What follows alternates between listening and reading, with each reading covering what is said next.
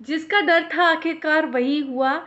Omicron variant की भारत में दस्तक हो ही गई और भारत में इस एंट्री के साथ ही हम सब के लिए चिंता बढ़ गई है क्योंकि जैसा कि हम सब जान रहे हैं कि ये दुनिया का सबसे संक्रामक कोरोना वेरिएंट कहा जा रहा है। इससे पहले डेल्टा सबसे संक्रामक वेरिएंट था, जो सबसे पहले भारत में मिला।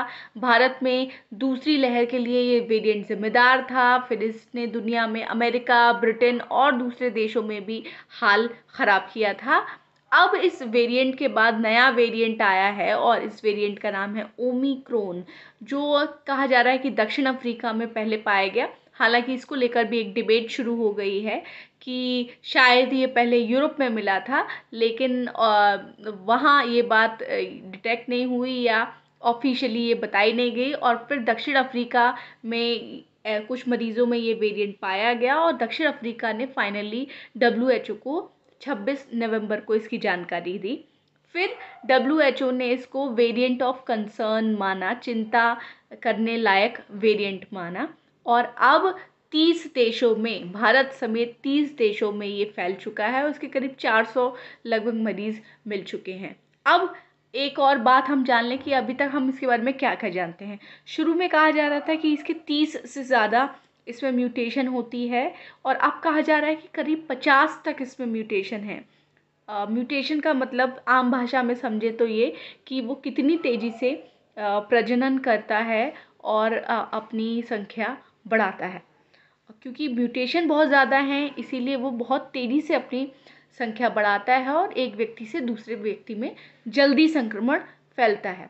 तो हमारे लिए डरने की बात ये है क्योंकि कर्नाटक में दो मरीज़ मिल चुके हैं, ऑफिशियली पॉजिटिव पाए जा चुके हैं और हो सकता है कि बहुत सारे लोग पॉजिटिव हो गए हों इस वेरिएंट से, जिसकी जानकारी आने वाले समय में लगेगी जब हमारे यहाँ सीक्वेंसिंग जो है, वो ठीक से होगी। अभी हमारे यहाँ जीनोम सीक्वेंसिंग बहुत ही लिमिटेड की जाती है। जीनोम सीक्वेंसिंग में किसी वायरस के जीनोम की एक तरह का वैज्ञानिक अध्ययन करके ये पता लगाया जाता है कि ये किस तरीके का वेरिएंट है, इसकी जो भी संरचना क्या है और ये कितना असर कर सकता है।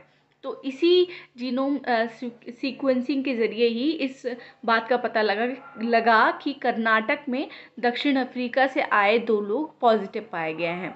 और अब इनके कांटेक्ट से जो पॉजिटिव हो सकते हैं, उनको ट्रेस कर लिया गया है।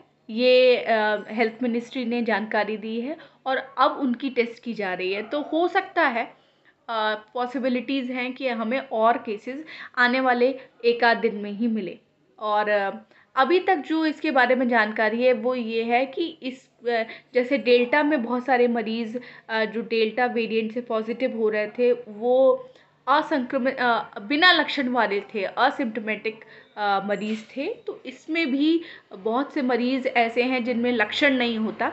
तो लेकिन क्योंकि बहुत सारी स्टडीज़ बता चुकी हैं कि भले आपको, आपकी बॉडी में उस समय लक्षण ना हो जब आप पॉजिटिव हुए हों, लेकिन लॉन्ग कोविड जो समस्या है, जो आपके, ये ऐसा वायरस है और ऐसा ख़तरनाक वायरस है कि आपके शरीर में पहुँच जाता है, आपको अंदर से डैमेज कर रहा है और कुछ केसेस में आपको लक्षण नहीं देता, लेकिन अंदर ही अंदर आपकी बॉडी पर इफ़ेक्ट करता है।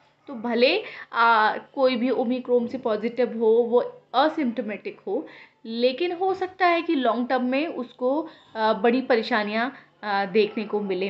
तो ये खतरा है और दक्षिण अफ्रीका में ये कहा गया जब बहुत ज़्यादा हाइप किया जा रहा था तो वहाँ के डॉक्टर्स ने कहा कि हमारे यहाँ ज़्यादा हॉस्पिटलाइजेशन नहीं बढ़ी है।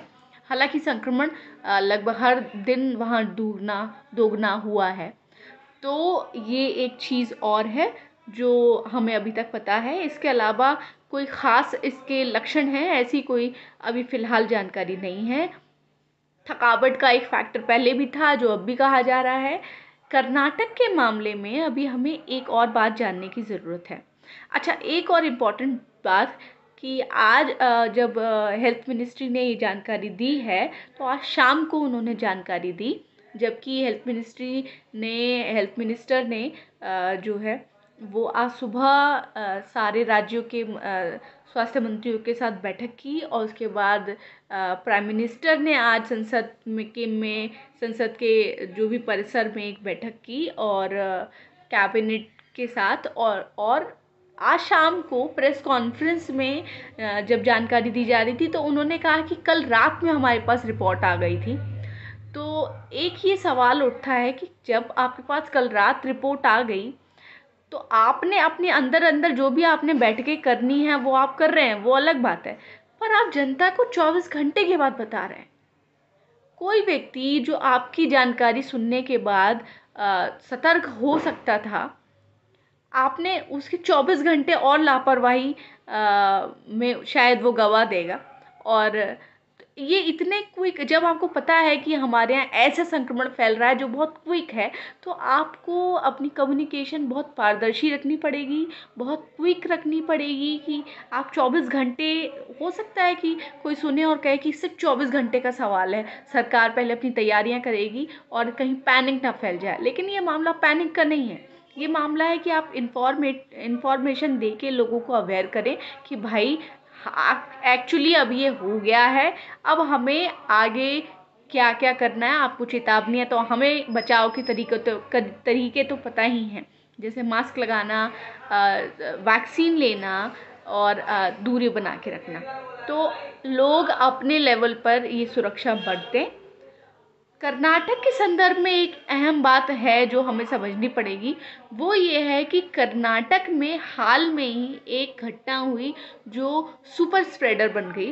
कर्नाटक में एक मेडिकल कॉलेज में फ्रेशर्स पार्टी होती है नवंबर के लास्ट वीक में और उससे सिक्सटी लोग पॉजिटिव होते हैं, करीब छियासठ लोग इनफैक्ट और उस घटना के थोड़े दिन के बाद ही उस घटना से डायरेक्टली जुड़े हुए या फिर कोई स्टूडेंट पॉजिटिव हुआ तो उसके घर में कोई पॉजिटिव हो गया, इस तरह से डायरेक्टली और इनडायरेक्ट इनडायरेक्ट लिंक के ज़रिए 300 लोग पॉजिटिव हो चुके हैं। तो अब जबकि कर्नाटक में ही ये एक वेरिएंट मिल गया है, जब तो सवाल ये भी उठ रहा है कि क्या वो सुपर स्प्रेडेड घटना ओमिक्रोन की वजह से हुई? ऐसे बहुत से सवाल हैं। दूसरी सबसे बड़ी प्रॉब्लम जो हम, हमारे यहाँ फेस कर रही है इंडिया वो ये है कि हमारे टेस्टिंग आधी हो रही है। हमारे पास 20 लाख टेस्ट करने की क्षमता है, जबकि हम सिर्फ़ 10 लाख टेस्ट कर रहे हैं, जिसकी वजह से हमें कम नए मरीज़ मिल रहे हैं। आज सिर्फ़ बयासी सौ करीब नए मरीज़ मिले हैं और करीब साढ़े चार सौ से ज़्यादा आज मौतें हुई हैं। और साढ़े चार सौ से पाँच सौ मौतें तब भी हो रही थी भारत में, जब पाँच, पचास हज़ार मरीज़ हमें मिल रहा था। तो ये एक प्रॉब्लम है जिसे हमें, जो हमारी लेकनेस है, यानी गवर्नमेंट की लेकनेस है, गवर्नमेंट सीरियस हो के जीनोम सिक्वेंसिंग नहीं कर रही है, जांचें नहीं कर रही है, टीके कम लग रहे हैं, पचास से साठ या सत्तर लाख टीके लग रहे हैं, जबकि कम से कम भारत में एक करोड़ टीके पर डे लगने चाहिए, कम से कम। क्योंकि गवर्नमेंट ने कहा था कि हम दिसंबर एंड तक सारे अडल्ट्स को टीका लगा देंगे और इस टारगेट से अभी हम बहुत पीछे हैं। तो सेकेंड डोज जिन्हें नहीं लगी है, उनके लिए बहुत बड़ा ख़तरा है और बहुत से स्टेट्स हैं अभी इंडिया में जहाँ सेकेंड डोज नहीं लगी है। हमारे यहाँ बच्चों को टीका नहीं लगा है। इस वजह से सबसे ज़्यादा ख़तरे में अगर कोई है तो वो हमारे बच्चे हैं। और ऐसे मरीज़ हैं, जैसे कैंसर या दूसरे ऐसे मरीज़ जो टीका नहीं ले सकते। तो इन सब के बीच में बात फिर से वहीं पे आ जाती है कि बहुत सारे यूरोप के कंट्रीज़ और ओमिक्रोन जहाँ जहाँ फैला है वहाँ वहाँ अब बहुत सारी रेस्ट्रिक्शंस लगने लगी हैं। इंटरनेशनल फ़्लाइट भी एक इसमें शामिल चीज़ है। इसके अलावा घरेलू लेवल पर भी बहुत सारी रेस्ट्रिक्शंस लग रही हैं। तो क्रॉस फिंगर होके हम बस यही कह सकते हैं कि अगला महीना, ये महीना दिसंबर जो है, बीस बीस साल 2021 इनफैक्ट ठीक गुज़रे और हमें लॉकडाउन का सामना ना करना पड़े। तो फ़िलहाल ये थी आपके लिए कोविड अपडेट मैं थी Shivangi. Have a good night